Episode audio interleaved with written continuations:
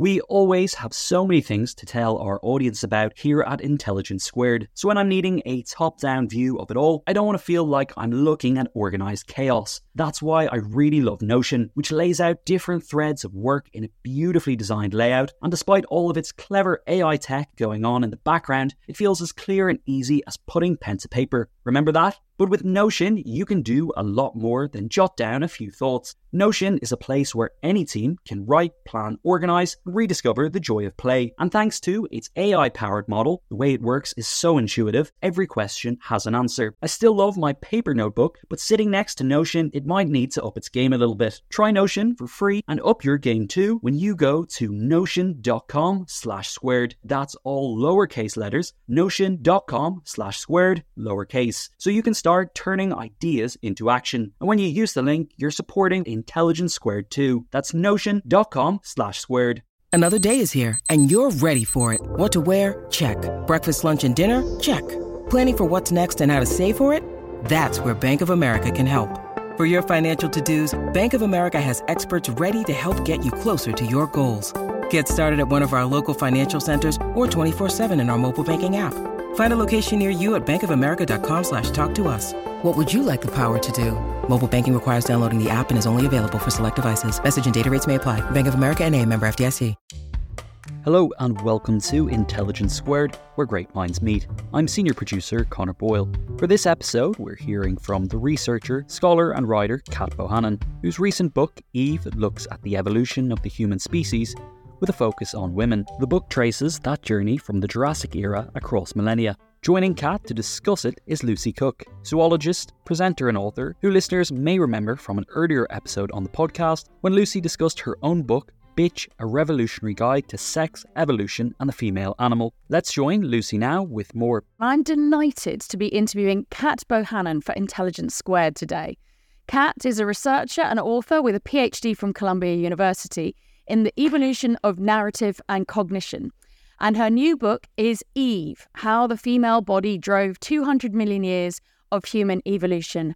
And I absolutely love this book. I've got a million questions I want to ask, but I'm going to kick off with a biggie.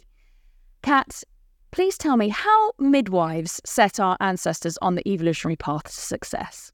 So, there's this thing that we often mistake about the human body. We think that we're good at making babies, right? And it would seem straightforward. We have 8 billion people on the planet. That seems like a good, strong insect like number, right? Like, okay, here we go. Um, and so we say, okay, we must be good at this. It's a little painful, a little whatever. You know, women suck it up. It's all good. Unfortunately, no, no, no, no, no, no, no. We're terrible at popping them out, actually. That our pregnancies and births and postpartum recoveries are longer and harder and more prone to dangerous and painful and crippling and sometimes deadly complications than they are for most other primates. Well, except for the squirrel monkey, and we feel real bad for her. But also worse than for most other mammals, actually. There are always terrible cases, but actually, yeah, we are among the worst. And so, if that's the case, well, that, as you know, Lucy, is a really hard problem in evolutionary biology. You don't get much of a harder problem than that. If you suck at making babies, you're very unlikely destined for global domination. That's not like a path that you're likely to set on. You're more likely going to be sequestered in a kind of fun, weird little ecological pocket, if you manage to survive at all. And then eventually climate changes, probably, or something happens, or encroachment and kaput, right? That's probably unless something radical changes in your body to get rid of this massive problem, okay? So, when I was thinking back to, okay, what is it that helped us get us where we are, and what are some of the stories that we haven't told yet? Well, like, well, God, any given biologist looks at our reproductive system and would say, hmm, okay, you needed workarounds. You needed help with that, right? And, well, the most obvious help with that is probably midwifery. There are other hate, there are other aids, there are other helps but midwifery most straightforwardly. And we are among the only species that regularly do this. We are among the only species that regularly help one another give birth. And it's not because we're just so hypersocial that we want to hang out in vulnerable moments when our vag is just out in the world, right? It's actually it's actually that we need help with this. This is not easy. This is in fact very hard and this is in fact very dangerous. And so I'm not the first to say it, but Lucy, the Australopithecine, 3.2 million years ago, furry little chick, probably had a midwife. Um, and that's probably because she had a similar problem that we have the obstetric dilemma. We're trying to fit a watermelon sized thing out of a lemon sized hole. And if you've met fruit, it's a problem, right? Um, and so by analyzing fossilized pelvises and and what have you, it seems that, yeah, probably at least starting around then, we started helping each other out. How we got there is unclear because it's not a straightforward primate behavior. But yeah, and without that, without trying to get our hands on the levers of reproduction, it's very unlikely we would have gotten here. Um, I, you know, it's, it's such a fascinating take, and and, and midwives ha- haven't, uh, you know, they deserve the center stage um, that you give them for sure. And what I really enjoyed was um, how you you, although we are the only great apes that we know of to, or the only species to practice midwifery. Um, what's interesting about it is it, it it's you did find a little bit of evidence in one of our relatives, and that also suggests the need for midwifery suggests that we may have a social system that's in line with this particular great ape relative, which doesn't always get used as the standard paradigm for hominin ancestry. So tell me a little bit about that because I love this. Um, yeah, yeah, yeah. Our sexy cousin, the uh, less discussed and slightly smaller chimpanzee, as it were. Um, yeah, so living across that river in that uh, bountiful place of much food and much sex. So the bonobo's great. And what's weird and interesting about the bonobo isn't simply that they're matriarchal, which, as you know, isn't that unusual among primates. There are loads of those, right? Um, but they're more like us and equally genetically related to us as the chimpanzee and matriarchal and have a lot of sex. Okay, let's set the sex aside for now. We can always come back to it. But also that there's finally been some uh, witness of bonobo birth. Now, in chimpanzee, as you know, uh, Lucy, it's hard to actually see what's going down in birth outside of a lab setting because they tend to do it up in trees and they tend to do it up at night and they tend to go away from the main group that you're observing to do it. Um, you know, the so called um, maternal leave. Chimpanzees secretly give birth and suppress their vocalizations when they're doing so. But the bonobo also tends to kind of go a little bit away, but not the same. So, what they saw is they saw this uh, bonobo go up into a tree. She was pregnant. She was going to give birth. This was well known. What was unusual is that they saw a number of other females join her in said tree, one of whom was, in fact, in the nest with her. Now, they didn't have a full view. They weren't able to see exactly if the other, like, cupped her hands to have, pull the kid out. What they did see, however, is that the mother who was in labor was not distressed by their presence. And that was really interesting.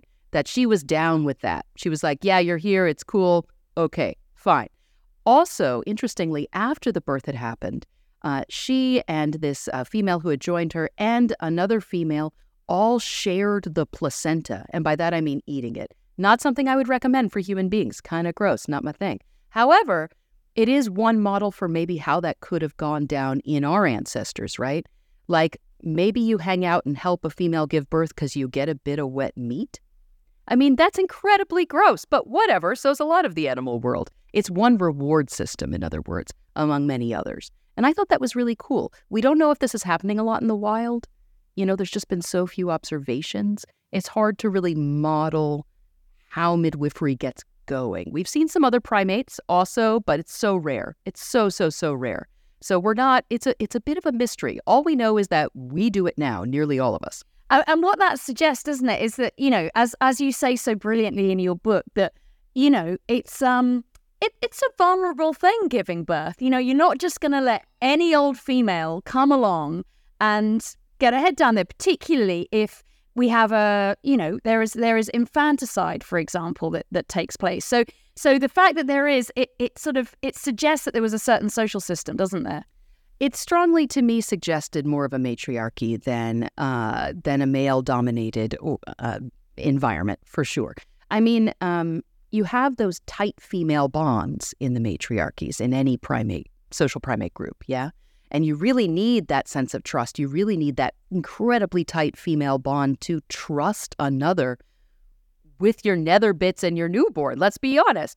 But it's not just that. It's also that um, you know, the way social rank is working, the way female female competition is working. In the chimpanzee, the central reason, or at least this is the theory, for why that maternal leave happens, that you go away from the group to come and then hesitantly come back to introduce your newborn to your group is precisely because they are very likely to kill this thing and not just kill it, but eat it in front of you while you cry, right? Um, and this is something that is well observed in alpha females. If a non alpha female comes back to the group with a newborn and she's not friends with the alpha, the alpha may well steal that baby and, you know, murder it and eat it, which again, to us doesn't sound super fun, but again, the animal world doesn't care what we think about it. So if that's the environment of that kind of patriarchy and weaker female bonds, that doesn't sound like a really good candidate for midwifery as a regular practice, you know? Uh, like, I think you need that safety. You need that strong norm of females helping each other. Yeah, I, I, I have to say, I, I found your argument very convincing and delightfully so, I have to say. Um, but uh, let's let's just uh, rewind a bit about um, about how we suck at making babies. So, do we should we just like tease that out a bit? Why are we so bad? So, I think there are two reasons. One of which gets discussed a lot in paleoanthropology, and one of which doesn't get discussed nearly enough, uh, probably because it isn't present in the fossil record, but any good OB will tell you it is true. Okay. So the one that gets discussed a lot is the obstetric dilemma. That and the general theory for it, although this is controversial, is that when we shifted to the uh, upright mode of locomotion, when we became fully bipedal, not just occasionally, the pelvis had to change to support that new center of gravity, and doing so effectively closed uh, that that bony opening in the bottom of the pelvis, literally where the baby comes out, got smaller. Right. This, of course, is part of why uh, ligaments loosen during human pregnancy and the pelvis gets all kind of wackadoodle, um, in part to kind of open it as much as you can. So, okay, fine. But the fundamental problem then is okay, you've got a giant baby, basically, which isn't just the head. We actually have a usefully squishy head. That's why they come out cone shape if they come out of the vag. You know, those fontanelles don't close for a while. So you can kind of squeeze a lot of it out. Actually, the big problem is the shoulders. The clavicles don't bend, right? And you need big shoulders to hold up our stupidly giant heads. And so, actually, so- shoulders are the things that tend to get stuck just as much as heads in the birth canal. Sorry for anyone who's about to give birth. I know this is painful to think about. Moving on, right? So, okay. So that's the obstetric dilemma. And the idea is that, oh, it's actually really hard to get such a giant thing out of this small hole. You know, a, a, chimpanzee birth, top to bottom, is like roughly on average 30 minutes. And by that, I mean the labor. I mean, actually, like she starts laboring and then, right? Um, and Jane Goodall has talked quite a bit about that historically, right? And the human uh, mother, especially if it's her first time, we're talking 12 to 16 hours. And a lot of that isn't just the squeezing, that horrific labor pain thing that's happening. It's actually dilating the cervix to a ridiculously large number to get that giant thing out. Okay, moving on. So, this is the central problem. If you have prolonged labor, that is difficult. There's a lot more time for things to go wrong. There's a lot more trouble with things getting literally caught in the out passage and of course tearing along the way, none of which we want to think about. Fine. The other central problem that isn't talked about a lot in um, the paleo world is our placenta. Now, obviously, the placenta as an organ does not survive in the fossil record, so there's one good reason. Okay, it's it's a wet tissue that quite literally dissolves or and or gets eaten, apparently, possibly by the, the mother. Who knows? So the thing about our placenta is that it's deeply invasive. Not all placentas in the mammalian world are. A lot of them are more like a kind of shallow disc. Oh, for those of you who are listening who don't know a pl- what a placenta is, it's kind of your docking station. You've heard of the umbilical cord. Well, that's what it attaches to in your uterine wall. Okay. That's where you're docking on, and that's where the amniotic sac attaches, and that's what the baby is effectively connected to through that tube at the tummy. Okay. Fine. So the placenta is actually made of two plates the maternal plate, and uh, which is the basal plate made of the actual uterine tissue, and the top plate, which is made of embryonic tissue. It's one of the only organs in the animal world made of two, well, beings is a strong word, but but two distinct uh, proto-organisms, if you like, one proto, one actual. Okay.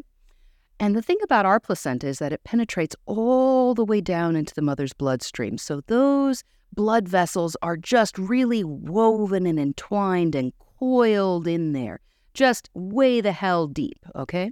And so that does all kinds of things to the female body, not just when it's pregnant, but even before, because it influences the mother's immune system. It deeply regulates her metabolism. And of course, all kinds of things can go wrong. So, in the birth moment, of course, one of the things that can go wrong is when you're trying to detach this massively embedded thing, and it is massive. I mean, you can go on the internet, people, and look at it. It's very Guillermo del Toro. It is horror show, this organ.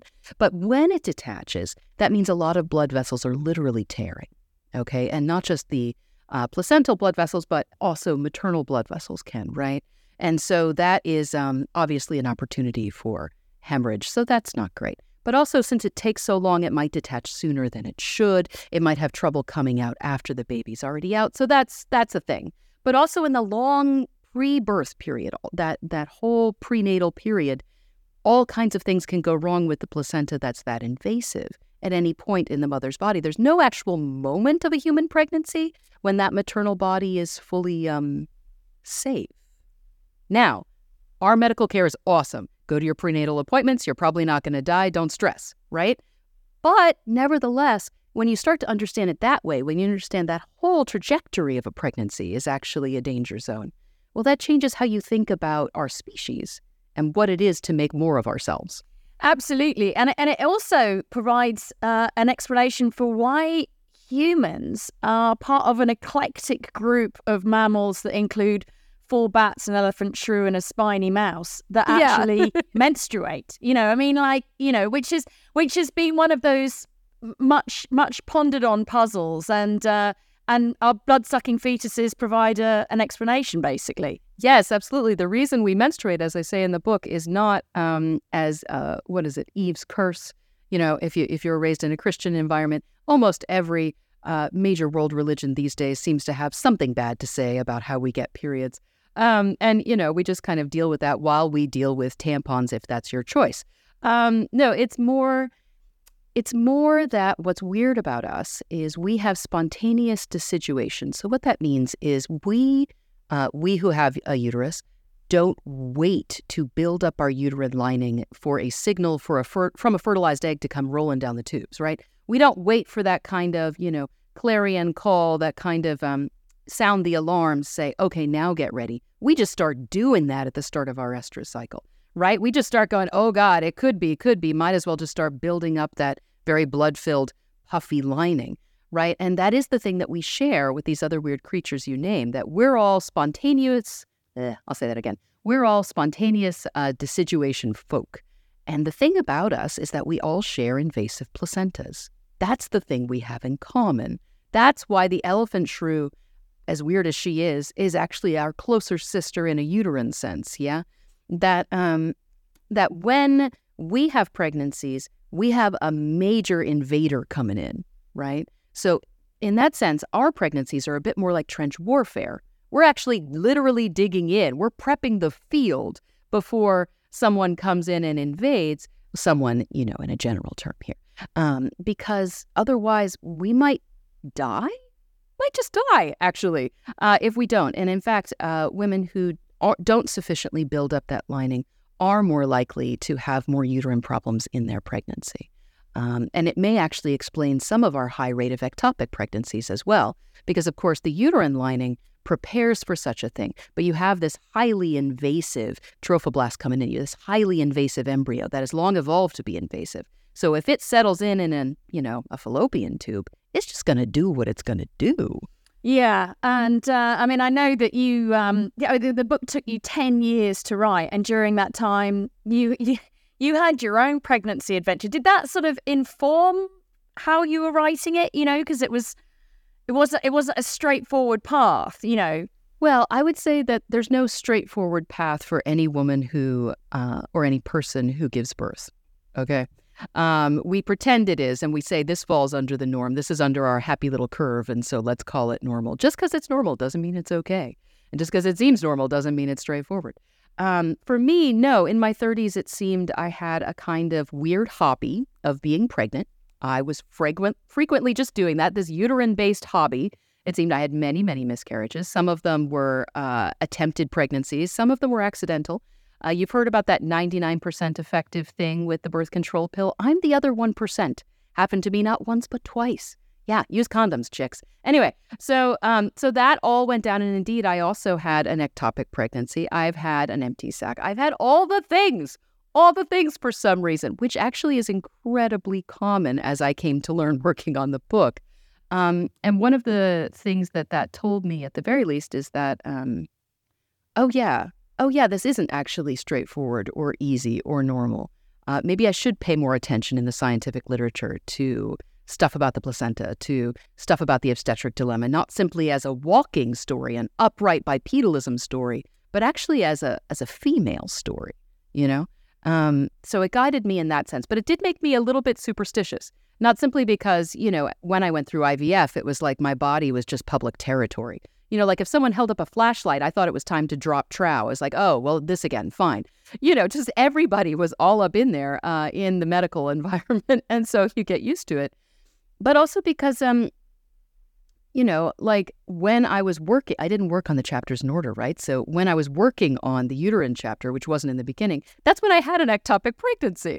When I was working on the milk chapter, which is breasts, of course, I got mastitis twice. And so I'm like, well, no, no, I should never work on the menopause chapter, clearly, uh, because, you know, that chapter is actually all about death, and I don't want to die. So amazingly, the uh, I, I didn't die. Of course, I'm an atheist. I'm not that superstitious, but uh, I did have a little thing in the back of my head, like, oh shit, maybe, maybe I shouldn't. Oh, it's one of the things that I really love about your book because I mean, obviously, it's it's full of just amazing science, but I think the fact that you bring so much of yourself to the story as well. I think really um, makes it a really even more engaging read actually so so uh, you know I I, I enjoyed re- reading about fo- following you over your 10 year your, your lifetime uh, womanly adventures you know your Eve like adventures um, that paralleled the Eves in the book um, and one of the other things that I really loved about your book was just there were some great um,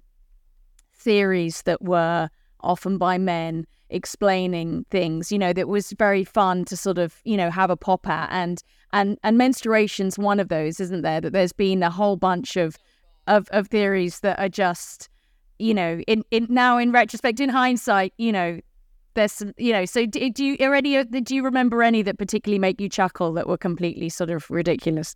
Oh god absolutely. Um i mean one of the most obvious ones that I was just like, really, real, really, Yale University Press, really. So there was this one book that came out that essentially proposed that women, uh, well, they said women, people with a uterus, but women sync their menstrual cycles so that men will not be so distracted by having sex with us and then therefore go out and hunt and build pyramids and shit. You know, that literally, this is the main thesis of the book that because somehow we menstruate and therefore apparently don't have sex, uh, hence human culture.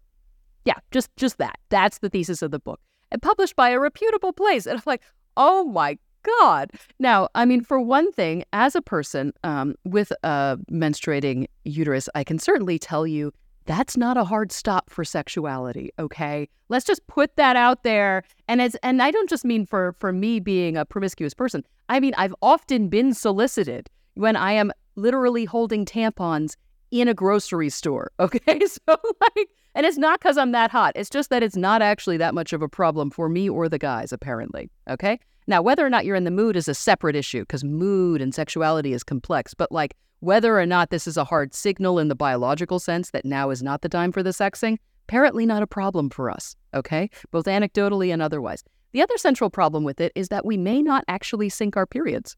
Just like that's that may actually be a freaking wives' tale, um, or maybe a gentleman's tale. Actually, they seem to talk about it more than we do. Um, but no, in studies of hunter gatherer societies where you're not getting artificial light, you're not getting a lot of the signals that people worry about that may be an influence, right? They're not syncing their periods. That's not a thing. That's not a predictable number. Um, and so, while it may be true that um, some women in closed environments in uh, whatever you want to call the West sometimes do that, it's probably observer bias. It may be that we're expecting to do it. And so then if it happens, aha, then it happened. And the other thing, of course, is that um, a lot of uh, people with a uterus and ovaries in uh, many parts of the world are currently on hormonal birth control. And we just tend to start it on a Monday towards the beginning of the month. So we're just literally artificially making that happen nowadays. Um, again, not tied to our evolution much at all. Um, yeah, it's just just so so so enjoyable to look at these uh, these theories. I think that's the kind of thing that I I really enjoy. Um, but uh, and, and Man the Hunter, you know, he's he's been the he's been this this hero of of our uh, of our kind of our evolution, really responsible for so many things, you know. And uh, and one of those, of course, is was allegedly bipedalism. You know, we have we have Man the Hunter to thank for that. Um, but you have a different way of looking at that too. Do you want to tell me about that? Well, sure. I mean, um, as you've probably done yourself in your studies in zoology, you know, one of the best place to look, best places to look is extant species that are related to us. Yeah. So, what does bipedalism behavior look like in other primates? Not because they are fully bipedal, but what are the occasions in which they might literally rise to the occasion? Yeah. Uh, and very few of those have to do with food sourcing, but one of them actually does, which I found really interesting. One of the more reliable ways that you'll see a chimpanzee or a bonobo or or any of other our other close cousins uh, stand up on two legs and kind of scurry away with something in their hands is when they get prized food and they're wanting to go and um, eat it in private, as it were, uh, or at least not have it stolen or be obliged somehow to share by more dominant others, right? So that's an occasion where that happens. Um, another occasion it happens is when males want to do sexual displays. And chimpanzees, there are a lot of videos of this online, so you can, you know, have fun, folks. He tends to stand up on two legs. He's got his little erection, which is little, the chimp penis, not very large, you know, but he's waving it around. He's usually got some big branch and he's beating it on stuff. And actually, in these videos, you could always see all the females look so nonplussed. They look so not into it in any given moment. They're like, oh God, I guess this is happening. But yeah, so that's the other way. So there have been some theories for human bipedalism, uh, hominin rather, the deep origins of it. Unlike hunting, that say, okay, maybe we became upright maybe for sexual displays. This seems unlikely. Or maybe we did it for prized food. Now, if it's the prized food, that's interesting to me only because, um, well, who has the most need for food? Uh, of course, it's not simply the larger bodied animals, but the ones who are actively nursing and caretaking. And in nearly all of the great apes, the females are the primary caretaker. There's some alloparenting, sure, there's some shared labor there, but primarily the mother is is doing the job to feed herself and to feed her offspring for a good long time. And for me, I'm always like, well, who has the greatest need? You know? The other thing about bipedalism, of course, is expanding range. And that's often been a story, not only in hunting, but it's like, okay, do you need to go farther to get food?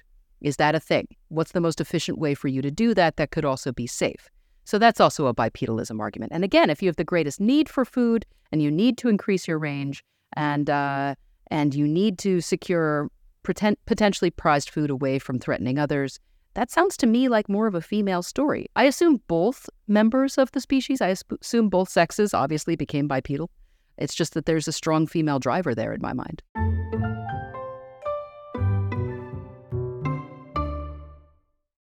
Sponsoring the show for this episode is Marquee TV. Marquee TV is a streaming service with a difference. It's bringing you the top tier of performing arts straight into your living room or onto your device. So think dance, theatre, music, anything you might find in the West End, Broadway, or maybe a cool little experimental space too, but saving you the cost of a few tickets as well. I've got happily a bit lost in their vast library of performances, exclusive interviews, and behind the scenes content. Choreographer Jonathan Watkins' interpretation of George Orwell's classic 1984 was pretty cool, and I love the dance piece Sutra, inspired by the skills of Buddhist Shaolin monks. And we've got a special treat for our listeners. Marquee TV offers three months of access for just 99 cents. That's right, three months for only 99 cents. With the code SQUARED, simply visit marquee.tv and use the promo code SQUARED to dive into the world of arts like never before. Bring the arts home with Marquee TV.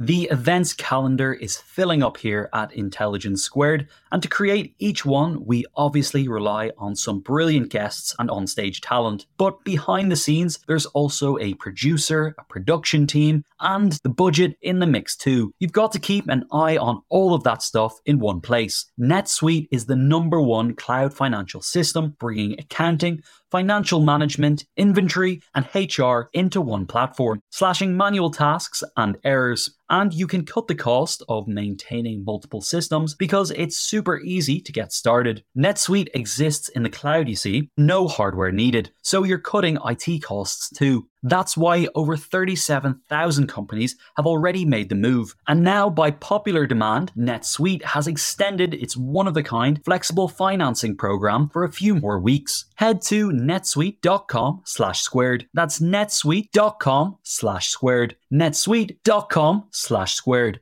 Mom deserves the best, and there's no better place to shop for Mother's Day than Whole Foods Market. They're your destination for unbeatable savings, from premium gifts to show-stopping flowers and irresistible desserts. Start by saving 33% with Prime on all body care and candles. Then get a 15-stem bunch of tulips for just $9.99 each with Prime. Round out Mom's menu with festive rosé, irresistible berry chantilly cake, and more special treats. Come celebrate Mother's Day at Whole Foods Market.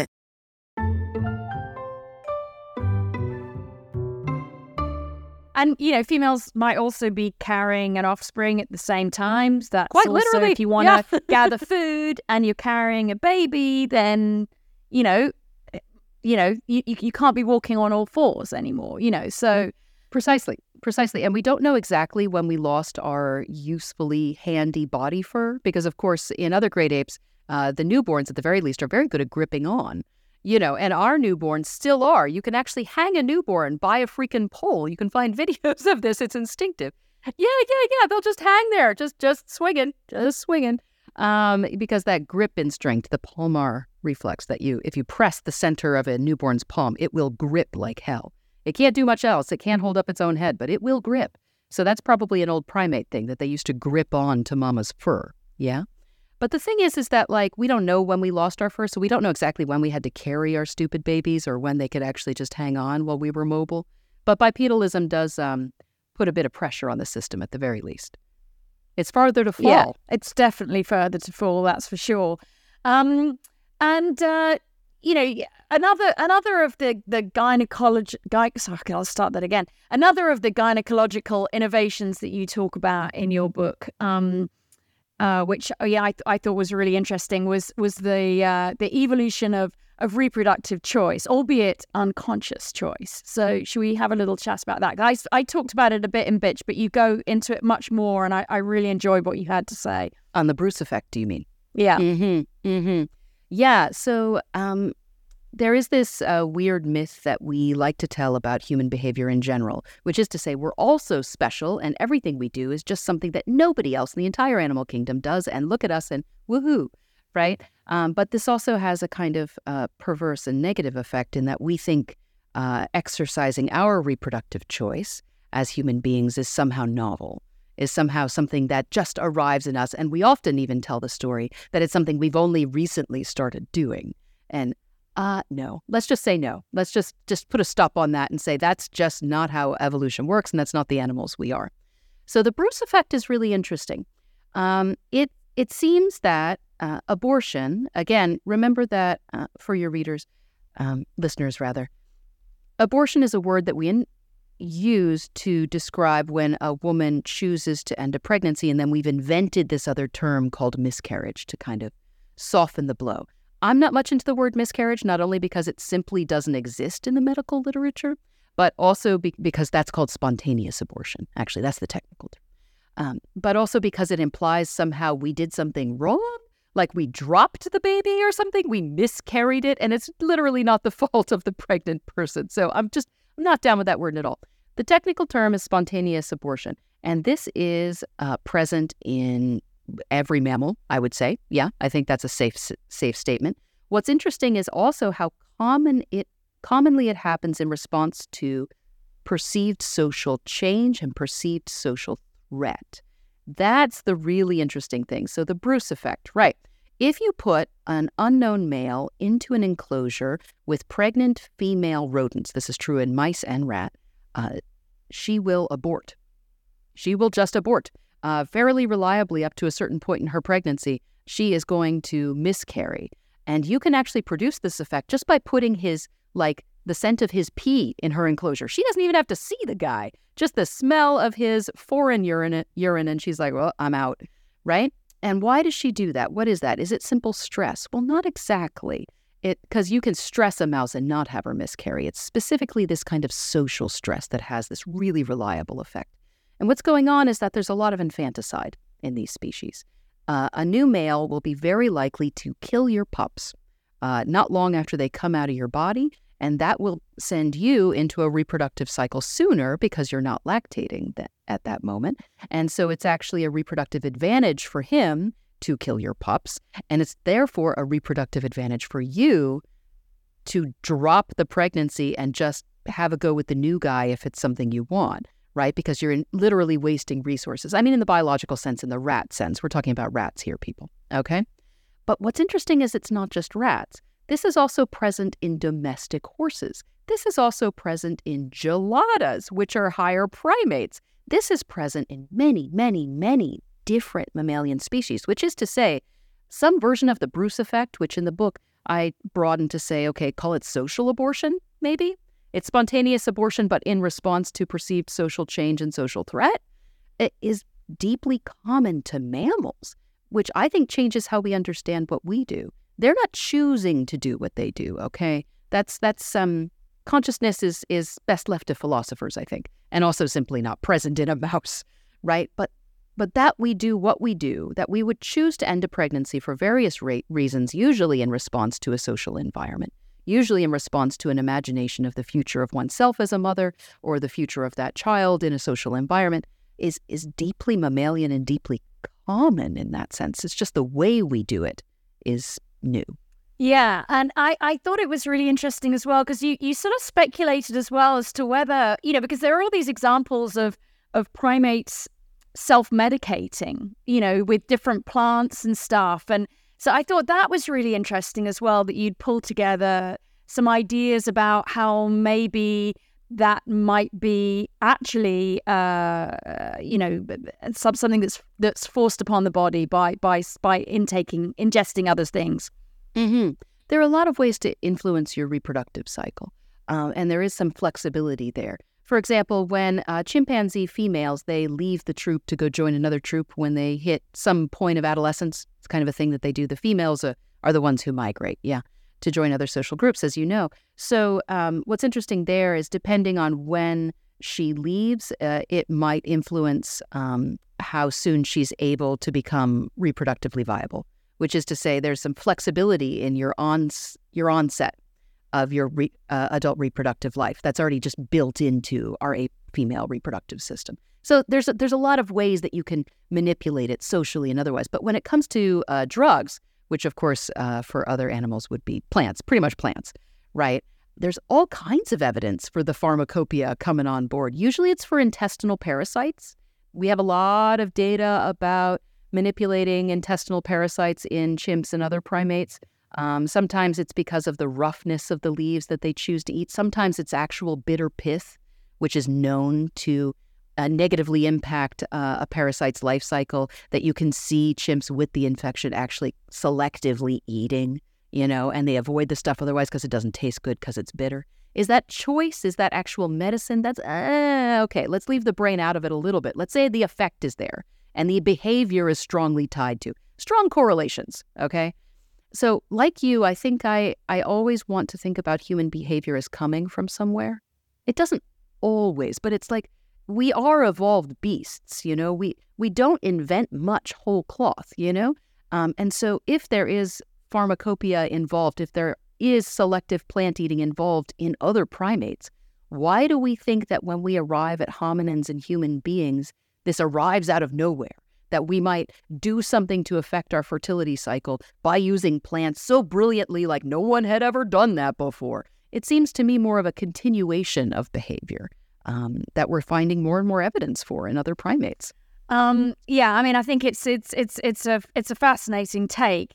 And the other the other thing that I, I really enjoyed was your take on on the menopause, because of course, you know, there's there is a point in human females where we stop making babies, you know, which is unusual. Uh, and um, and I really enjoyed how your take on on why on why you think that that is. You know, it's, it's something that's been speculated for a long time, but um, but I I wasn't familiar with what you wrote in the book. Yeah. So, um, as you say, it's a big mystery. Why the hell do we stop making babies? You know, from many biologists' point of view well, many male biologists' point of view. Uh, I'm just putting that out there, you know, as there, someone who doesn't know, have to go through this shit. You know, that that why on earth, you know, given that you want to pass on your genes, want with big scare quotes around that, uh, why would you ever stop and then just keep on living? That seems a bit superfluous, like excess. Why old age is the real question. And that's the big thing that we often mess up about men- menopause. First of all, we think it's about the moment our ovaries shut down, but it's actually always a longevity question, right? Because what's distinctive about menopause isn't simply that the ovaries shut down, but that we keep living, that we're not dead. That's the whole point, ladies. Congratulations, you're not dead yet. That's menopause, right? That a full third of our lives might live on after our ovaries are like, ah, yeah, never mind. So, this is um, in part Susan Alberts' work. She's a wonderful primatologist. She did a comparative analysis of, um, of longevity and primate ovarian senescence. And it does seem distinct to the human being that we have such a long post reproductive life when we tend to die and when we tend to have our last baby. That is distinct to human beings. But the general rate of senescence for primates seems relatively common, which is to say, maybe it's not the case that we selected to have menopause, but rather somewhere in our ancestral line, a number of different mutations happened that effectively selected for longevity and then menopause was revealed, right? If our ovaries didn't get the message, if they're still running the old monkey plan, as it were, which happens in many places in the body, by the way, many parts of our bodies are running more or less recent features, right? If our ovaries didn't get the message, then they're still dying off. They're still senescing. They're still aging at that standard primate rate. But somehow the rest of us just keeps on going, just keeps on going which uh, in large part is a matter of delaying the onset of aging. Because, of course, a 60 year old human woman is, um, she's doing relatively fine. Her back might hurt, her knees, you know, there are problems, okay? But a 60 year old chimp is falling the hell apart. Her teeth are falling out. She's got patches of bald fur. She's just, she's not doing well. Now, interestingly, she's among the sexiest member of the group. Like male chimps are really into grannies, okay? They're really into the older ladies. Uh, and human beings, well, it's mixed. Depends what you feel about pornography. There's evidence either way. But like it's it's we pushed off aging somehow. You know what I mean? And that means that we um, revealed our uh, menopause, and in revealing that menopause, maybe there were add-on features that were useful, but longevity's the real story. So this is a, I'm I'm going around and around in circles. I should answer your direct question. I think the reason that we have menopause is because it is useful to have older members of social groups, precisely because they are able to remember uh, stressful conditions and workarounds to those stressors that literally younger members can't remember because they weren't alive. And that's something that you see in transient orca. Yeah, they're not helping take care of the grandbabies all that much. They're taking care of their sons because the sons stay with the moms their whole lives. Every single transient orca is a mama's boy. And that's interesting and kind of fun to think about. But no, what the older menopausal orca are really doing is leading the pod to better sources of food in times of crisis. And they also seem to be particularly involved in teaching younger members of the group how to do special hunting moves, like like that thing where you know you, they line up like linebackers in a row and then bum rush an ice floe so that the bow wake of that huge crashing force goes over the top of the ice and knocks a seal off, and then they all get lunch. Bad for the seal, good for the orca. They're involved in teaching them how to do that too. But they're not they're not the free child care, which is how we often talk about menopause in human beings. Yeah, I mean, obviously that's uh, you know that that you know yeah the orcas are the wise old lady whales that that that keep their their hunting culture alive by passing it down from generation to generation, and they you know they do live an extraordinary long time as well. It's like freaky. They, you know, Granny, who was leading the transient um, J pod, she was thought to be potentially a hundred over a hundred when she died. You know, so it, it is like there's this they're they're living a freakishly long time. So, you know, and but of course, as you say in the book, that that they, it's always the females that live longer. So the kind of the travesty of menopause is that it's it's about saying goodbye to males, but there is a way to keep males living longer, isn't there? And that's to cut off their balls. yeah, so the UK listeners may not be aware of what I did on the Daily Show. Hopefully, they'll make it available in the UK at some point. No, there is uh, there is one central and obvious reason that people with testicles should read my book. Uh, besides, if they like to laugh and and they like to know things about this other half of the species for people who don't have testicles. Well, the central reason, of course, is that um, we know that female bodies are better at not dying. Just generally, just just sort of across the board, across many mammalian species, you get that female longevity boost uh, and what a longevity boost is, of course, is that every year more and more males are dropping like flies and the females keep on living because they're resisting the main things that, well, cause us to age and die. Okay. Now, there is one intervention, however, that is among the most reliable single intervention you can do in a male mammal to make him live longer, and that is castrate him. Just, just cut off his balls. Now, that is true in rodents. That is true in dogs. Actually, maybe some of your listeners have done that. You know, if you've castrated your pet, that adds an average of a year and a half to a domestic dog's life. But this is also true in wild boars. This is also true in many primates and humans. We have the data. Now, it's all historical, thank God. But in human beings, uh, in the um, Korean imperial court, they had a tradition of eunuchs and kept very good medical records. Thank you, Korea. In uh, the American condition, in the mid century American men uh, who had mental illness, who were institutionalized, and who were also, unfortunately, because the history of eugenics is horrific, let's please never do that again, they were also castrated. Very good medical records, and there were some Central Asian traditions. In every case, the castrated males are living longer, relatively healthier lives than their regularly balled peers. Now, Italian castrati, the data are mixed. Okay. Now, they were a smaller population size. They had varied lives in the end. That may just tell you something about opera. But for the most part, for the most part, castrated human beings um, are living longer, healthier lives. Their hearts tend to have uh, less signs of aging, their peripheral vascular response. And there's a cancer effect two. There's just a lot that's good about not having balls, as it turns out, right? And the thing is, why is that, right? Why are so many men smuggling too little death nuggets? Like, why are these the ping pongs of destiny? Why are these the actual grapes of wrath? The answer is we don't know. We don't know yet because we need to have been better studying the biology of sex differences for the last half century, but we're finally catching up. We're working on it, but this is the actual future of gerontology, people. Not that your doctor's going to come and say it's time to cut off your balls, right? But rather that once we find out why there's this male vulnerability, why are testicles so dangerous? Why is it that this is such a strong effect? When we figure that out, we're actually going to be unlocking the basic mechanisms of aging. We're talking about the gearworks of what it is to be alive, all the way down to how cellular repair works. This is actually how we're going to improve medicine for aging men. And because, you know, I think I think it's absolutely true that um, British men deserve better from the NHS uh, than a mass castration plan. We could do, do better by you, gentlemen. We can. It's funny. It's it's not something I've heard on one of those wellness bro pod podcasts.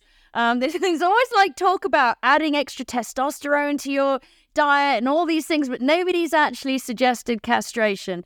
But um, you know, but don't try this at home. I mean, yeah. maybe, but no, don't. You know. Um, but no, it's true. Unfortunately, it's a very common treatment for people who have testicular cancer and prostate cancer at a certain advanced rate.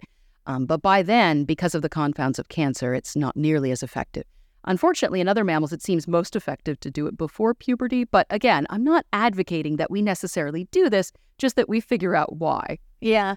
And I think what's interesting is just to sort of, you know, is probably is a, a, a final thought on this is that, um, you know, that that's really kind of, you know, uh, uh we're sort of finishing with a plea for for for how to to help men live longer, but really the whole book, the whole point of your book, the reason why you've you've written this book about sex differences is as a is a plea for studying females medically, really, isn't it? Because we just haven't been. And that is a devastating thing for human females, isn't it? That is the fundamental moral imperative, you know, that we've so radically understudied sex differences um, that it affects so many different features of our lives from the drugs that we take to the medical treatment we receive to even how seriously our pain is taken in a clinic. It is sexism, yes, but it's not only sexism, it's a knowledge gap. And I would also just offer there's a danger in wanting a thing to be true. We have made some gains. We have made some advances in better including females in studies. We are finally starting to make progress here. And we're starting to really get a picture of what it means to even be intersex. It's very nascent science around that stuff, but we're starting to we're starting to change the story of how, what it is that we are and, and how sex plays into that. But the thing is, is that these are incremental, small gains, and there are enough loopholes in the system to drive entire trucks through. And those trucks are loaded with things like opioid drugs. Okay? So it's not simply eh, enough to say, oh, we've made some gains, now we can relax. You know what I mean? Because um, that rarely goes well in so- social progress, but it also rarely goes well in major paradigm shifts. And that's what this is in biology. This is a paradigm shift in how we're studying model species. And that can be a very stuttery process. That can have lots of loops and eddies and fallbacks. If we don't keep our foot on the pedal and take this seriously, we're not going to get where we need to go.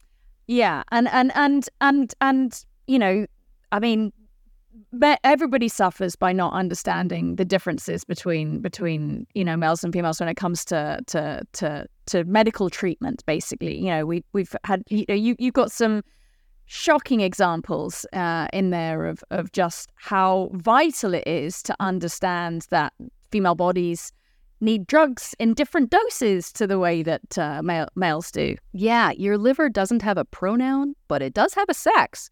Okay, uh, your hepatocytes, your main liver cells, are differently expressing thousands of genes on the daily simply because its owner is male or female, whether or not it has a functioning SRY gene on that Y chromosome. You know, that's changing your liver functionality. And a hell of a lot of drugs are metabolized through the liver, opioids, for example.